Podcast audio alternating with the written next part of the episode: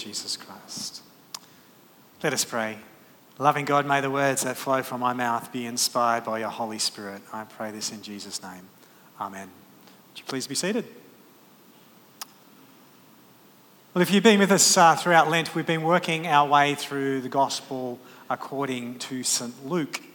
And it tells us right at the very beginning of this Gospel that he's putting together an orderly account of what has happened in and around the life, death, and resurrection of Jesus. And I have to say, in my humble opinion, Luke has the most orderly of all the accounts of Jesus' entry into Jerusalem, except for one small fact. I'm not sure if you noticed this, but in Luke's version, there is no mention of any palms. I'm not sure how you're going to cope with this, uh, but there is no palms in Luke on Palm Sunday. But I do think uh, this is an important passage to try and understand the context of. Sometimes we can just see Palm Sunday as the happy bit before we get to the sad bit, before we get to the really happy bit in our journey through Holy Week. There is, however, so much more. Verse uh, 28 begins with these words After he had said this. There you go. Look at that. There's not much in there. After he had said this, the this that Jesus said is important. Before Jesus gets uh, to the Mount of Olives, he's passing through Jericho and a crowd gather around him. Not only would have there been a sizable group of Jesus' followers who were walking with him on the way to Jerusalem, but there would have also been a number of people from the local community who would have heard the buzz about Jesus' arrival and had a sense of eagerness and anticipation in seeing what he would say or what he would do based on his reputation. So the crowd was a mix of followers and locals caught in the hype.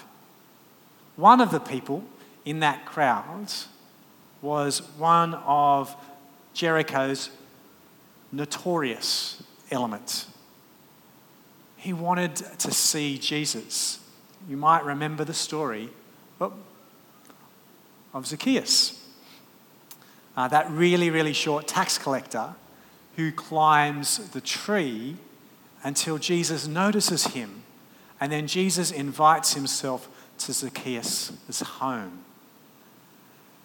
It's at Zacchaeus' house that Jesus says the this that's referred to in verse 28. But before we get to the this, if you were here with us last week, you might remember the passage that I preached on was Luke's um, washing of Jesus' feet by the sinful woman at Simon the Pharisee's home in chapter 7 of Luke's Gospel. Simon was a well to do Pharisee. And I explained that in that time, in that community, the well to do invited people into their homes, which was like a big public courtyard, which had accessibility and visibility from those outside. Now, Zacchaeus, being a tax collector, would also have been well off, perhaps more so than Simon. It was just that the way that he acquired his wealth was not as reputable as Simon. But I'm sure that his home was at least a mini mansion overlooking a canal, Jericho style equivalent dwelling place. Jesus would have taken a, a good chunk of his travelling group, and I'm sure a number of interested locals would have also come along with him to see what Jesus was going to do at Zacchaeus' home. And from here he says the this, which is a parable about a nobleman who gives three slaves an equal sum of money and then goes away and becomes a king And when he comes back, he gathers these slaves together and he finds that the first one has doubled his money, the second one has got a 50% return, and the third one hid the money and bought it out and gave him back what he gave him. Now, the reason that Jesus told this parable, along with its kingly metaphor, is the important bit of the parable for the, the, the, Palm Sunday story. The parable in itself is very important, but for this story, it's the reason that he tells us that we need to notice. In Luke chapter 19, verse 11, just before we get to the parable, Jesus says, Because he was near Jerusalem and because they supposed that the kingdom of God was to appear immediately. That's why he told the parable. Jesus had been doing a three year sermon series on the kingdom of God.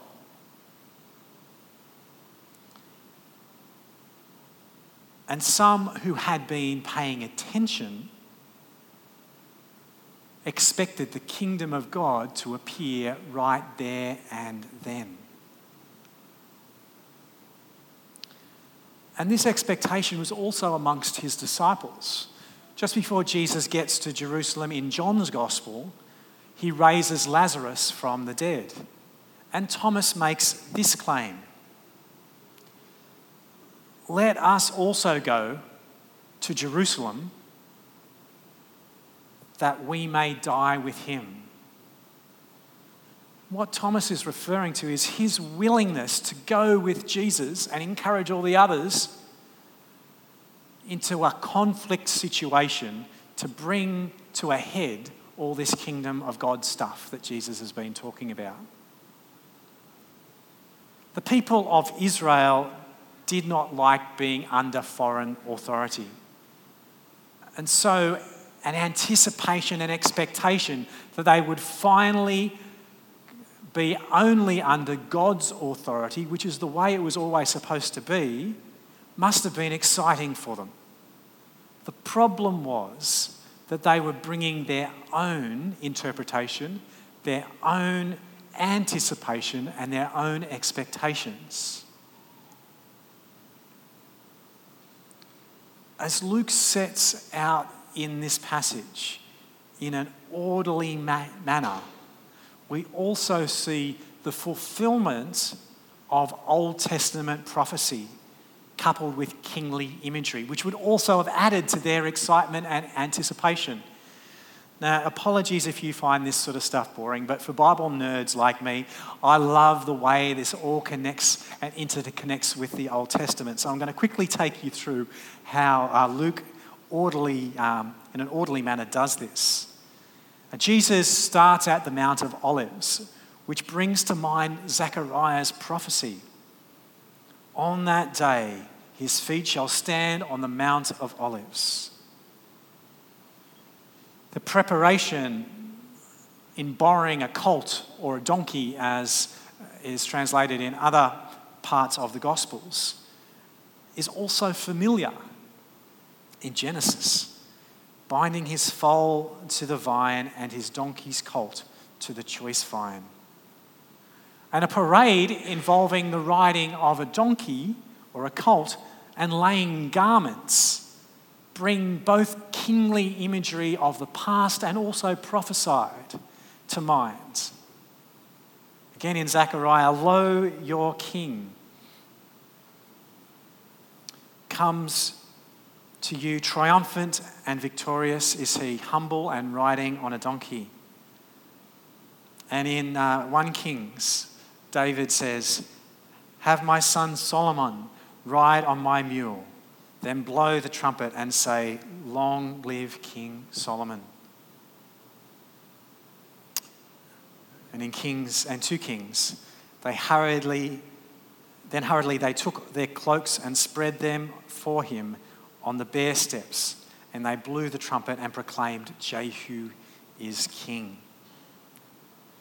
The crowd's chant is a development of Psalm 118, which is used for processions in uh, Jewish um, religious services. And in fact, our liturgy this morning has been crafted around Psalm 118, which says, Blessed is the one who comes in the name of the Lord.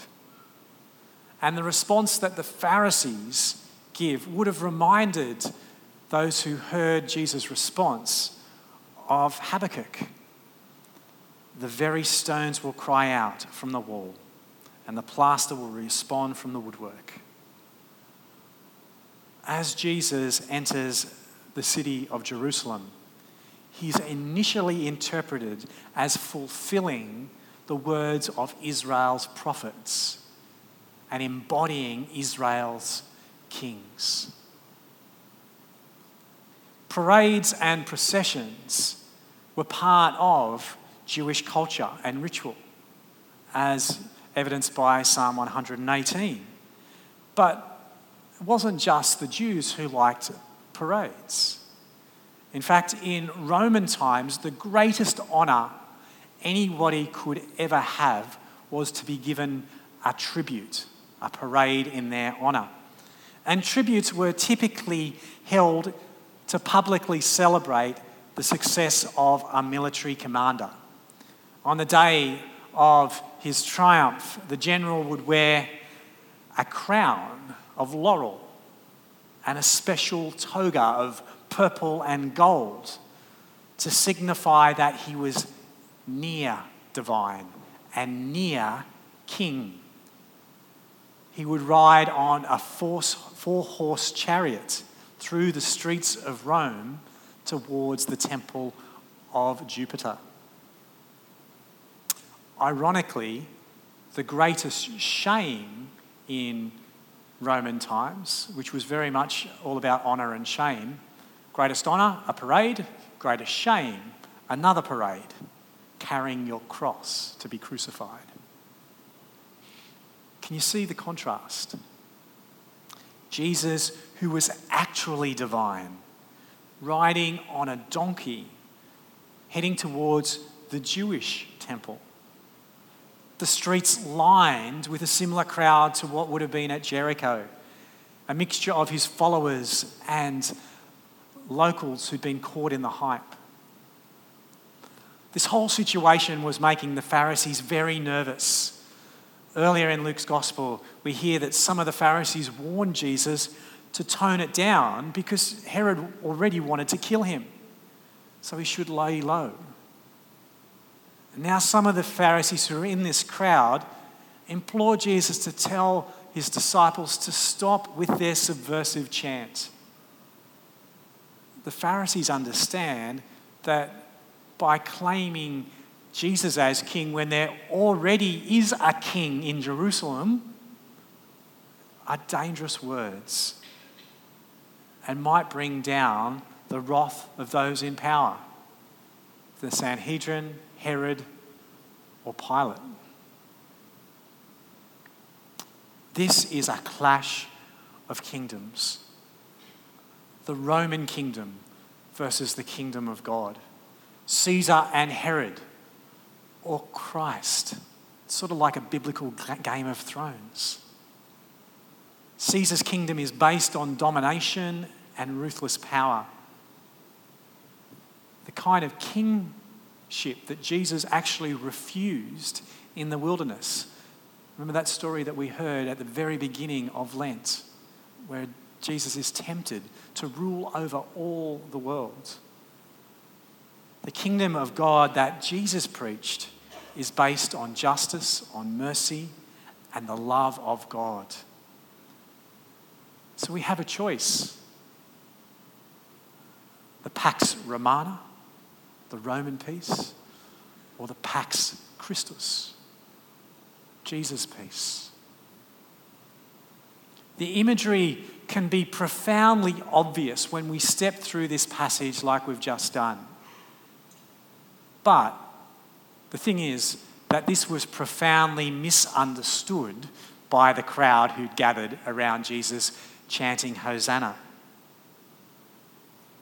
Even the disciples profoundly misunderstood what was going on, as we learn as they lament on the road to Emmaus. We had hoped that he was the one who would redeem Israel. We know that many who were in that crowd on that day will be crying out for his crucifixion come Friday. They were expecting a mighty warrior, a mighty king who would overthrow the Romans. And when they saw Jesus with Roman soldiers, weak and vulnerable, they decided that that was not the king that they wanted after all. It's interesting how Jesus responds to this parade as well. You can imagine if somebody um, was walking down, down a parade route and everybody's chanting, Stuart is awesome, Stuart is awesome. At the end, you'd feel pretty buzzed and chuffed, wouldn't you? But not Jesus. We find out in the very next verses that what Jesus does is he weeps. As he came near and saw the city, he wept over it, saying, If you, even you, had only recognized on this day the things that make for peace, but now they are hidden from your eyes. As we look from a 2019 vantage point, it is easy to see this just as the happy bit before the sad bit before the really happy bit. But can we stop for a moment and ask ourselves what is hidden from our eyes? Do we have our own expectations that create a Messiah out of our own interpretation, our own anticipation, and our own expectations? I'm not really one for parades. I mean, I probably wouldn't say no if somebody wanted to throw a parade for me, but I'm really not that interested in ticker tape type parades. But in, in 2005, um, our family of three at that time took ourselves off to Disneyland. And that particular year was the 50th anniversary of Disneyland. And every night they had a spectacular parade. Now, they do parades at Disneyland all the time, but because it was the 50th anniversary, this parade was supposed to be extra spectacular.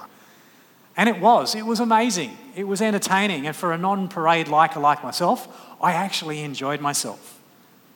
But why I remember this parade so well was Annika's reaction.